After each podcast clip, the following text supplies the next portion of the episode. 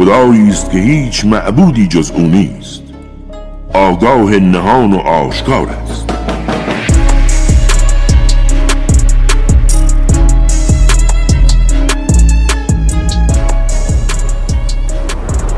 سلام، به کانال پیامبران و پادشاهان خوش آمدید. داستان گفتگوی حضرت ابراهیم و نمرود. پادشاهی که برج بابل را بنا کرد. لطفاً تا انتها با من همراه باشید.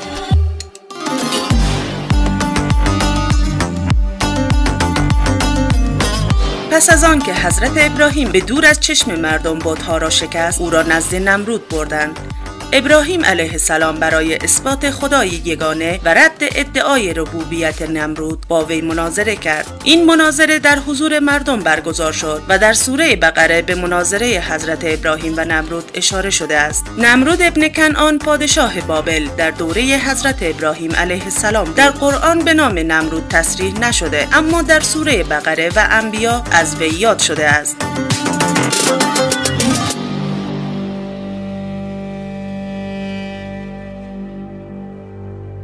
او بت‌پرست بود و در قلمرو وی آیین بت‌پرستی رواج داشت. از آنجا که کاهنان پیشگویی کرده بودند فرزندی به نام ابراهیم به دنیا خواهد آمد که با بت‌پرستی مبارزه و فرمانروایی نمرود را از بین خواهد برد، نمرود از ترس به دنیا آمدن ابراهیم دستور کشتن هر فرزند پسری که متولد میشد را صادر کرد، اما ابراهیم به صورت مخفیانه به دنیا آمد.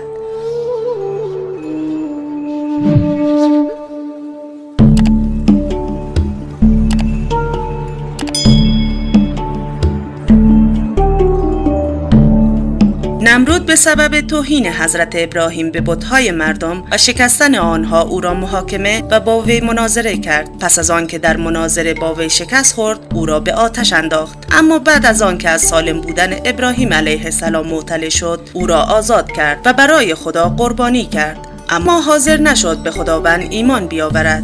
عظمت معجزه حضرت ابراهیم همان گونه که مردم بابل را متاثر ساخت، متوجه کاخ نمرود هم گشت و این موج خطرناک کاخ او را متزلزل ساخت و خبر ابراهیم و معجزه جاوید او دهان به دهان به گوش او رسید.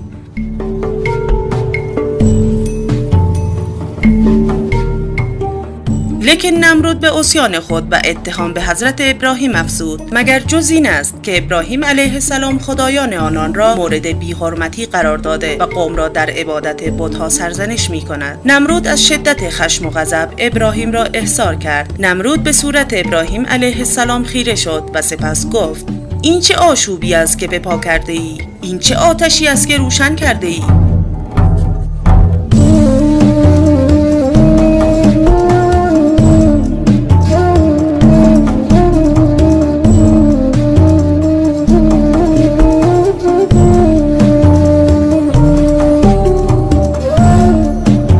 خدایی که به سوی او دعوت میکنی کیست؟ مگر تو خدایی جز من میشناسی؟ مگر غیر از من خدایی که مستحق عبادت باشد سراغ داری؟ کیست که مقامش از من بالاتر و حکمش از من نافذتر باشد؟ ای ابراهیم، مگر نمیبینی که تمام شئون مملکت و تصرف و تدبیر در امور به دست من است؟ دستور من نافذ و حکم من قطعی است. چشمهای مردم به من دوخته شده و آرزوهایشان به من ختم میشود. آیا مخالفی برای من یافته ای؟ آیا دیده ای کسی علیه من قیام کند؟ چرا تو از روش سایر مردم جدا شده ای و اتحاد و اتفاق ایشان را برهم زده ای و در امورشان کارشکنی می کنی؟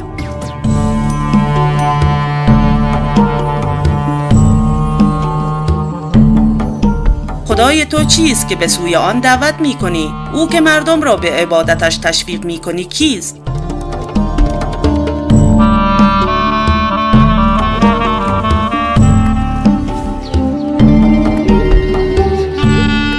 ابراهیم علیه السلام در پاسخ نمرود با خاطری آرام و بیانی شیرین گفت: خدای من کسی است که زنده می کند و می میراند.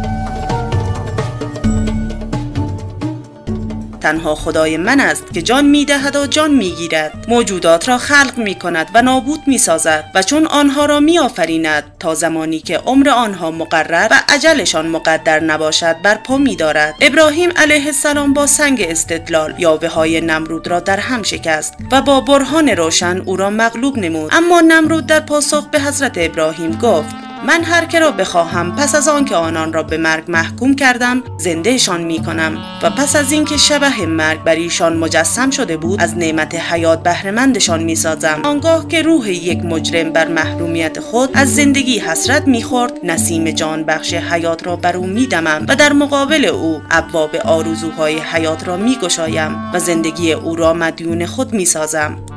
من به همین طریق جان هر که را بخواهم میگیرم، به امر و حکم خود او را نابود میگردانم و به زودی روح از کالبدش جدا و از زندگی محرومش میسازم و بدین طریق خدای تو کار تازه و خارق العاده ای انجام نمیدهد.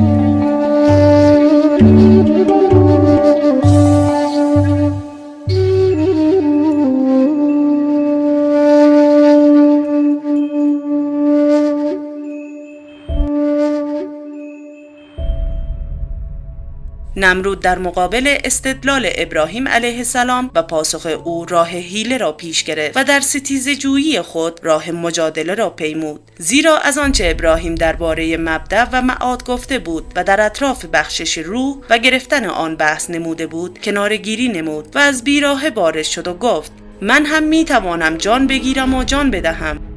ولی آیا این مغرور جاهل در مقابل عزم و اراده راسخ نبوت و سیل حجت ابراهیم علیه السلام میتواند دوام بیاورد و استقامت کند؟ حضرت ابراهیم گفت: ای نمرود، خدای یکتا خورشید را مسخر خود ساخته، برنامه‌ای برای آن قرار داده، نمیتواند از لوای آن برنامه خارج گردد. خدای من خورشید را از مشرق میآورد و در مغرب مینشاند. تو اگر ادعای قدرت داری و گمان میکنی خدا هستی، این برنامه خورشید را که طبق قانون الهی اداره میشود تغییر ده و آن را از مغرب برآور. نمرود کافر مبهوت شد و جهل و گمراهی او آشکار و دروغ و فریبش ظاهر گشت، زیرا بیان شیرین و برهان کامل ابراهیم علیه السلام او را رسوا ساخته و معجزه آشکار ابراهیم علیه السلام او را در هم شکسته بود. نمرود ترسید تخت سلطنت او در هم فرو ریزد و ارکان قدرت وی متلاشی گردد، لذا ابراهیم را به حال خود گذاشت، در حالی که او در نظرش مبغوض ترین مردم بود و بیش از همه او را دشمن می‌داشت، ولی راه چاره‌ای نداشت و ابراهیم دعوت جدیدی را آغاز کرد. نمرود از قدرت ابراهیم علیه السلام وحشت داشت، میترسید اگر مخالفت با او را اعلان کند و دشمنی خود را آشکار سازد کرسی ریاست او در هم فرو ریزد. گرچه در ظاهر با ابراهیم علیه السلام کاری نداشت، ولی پنهانی در کمین او بود و وضع زندگی وی را تحت نظر داشت.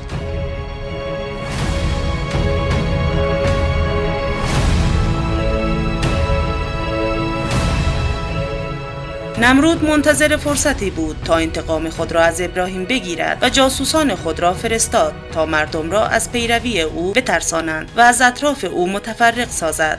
ابراهیم علیه السلام همانند سایر مصلحین که در راه هدایت قوم خود متحمل مصائب و مشکلات زیادی شدند، خدا مسلک خود را از تعدی نمرود و نمرودیان نجات داد و به فکر مهاجرت از سرزمین بابل افتاد. ابراهیم از سرزمینی که توانایی شکوفایی دین و آیین او را ندارد و تلاش در آن بیهوده است بیرون می رود.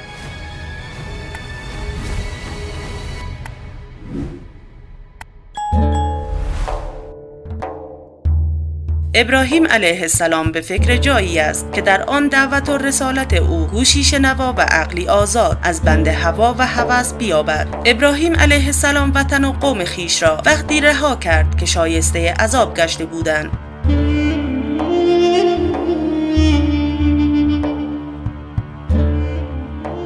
زیرا با وجود حجت و دلیل قاطعی که ابراهیم علیه السلام بر آنها عرضه کرده بود ایمان نیاوردند و تحت تاثیر اجازه وی قرار نگرفتند و با او آشکارا به ستیز و دشمنی پرداختند.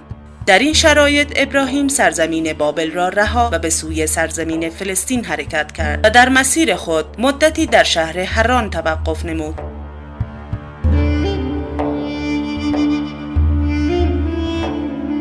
در منابع تاریخی آمده است نمرود برای پیدا کردن خدای ابراهیم و جنگ با او با استفاده از عقاب‌های پرورش داده شده و بستن صندوقی به پاهای آنان به آسمان رفت.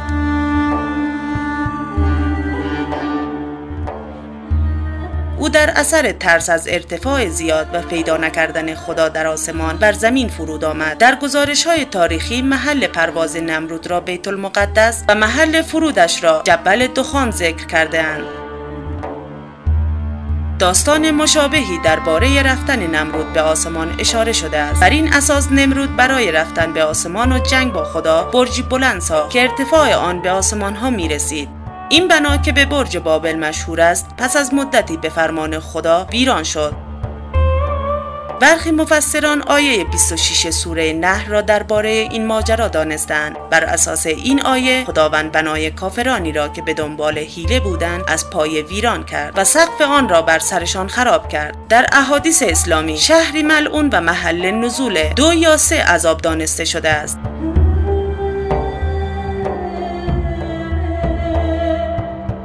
ماجرای ردالشمس نیز بنا به نظری در آن واقع شده است. برخی تصور کردند نماز خواندن در آن حرام است، اما از امام صادق علیه السلام منقول است که در مسجد کوفه واقع در مرکز بابل 1070 پیامبر نماز گزاردند و عصای موسی، انگشتر سلیمان، محل رویش شجره یقین برای یونس، ساخت کشتی نوح علیه السلام و فوران تنور در داستان وی در شهر بابل بوده است.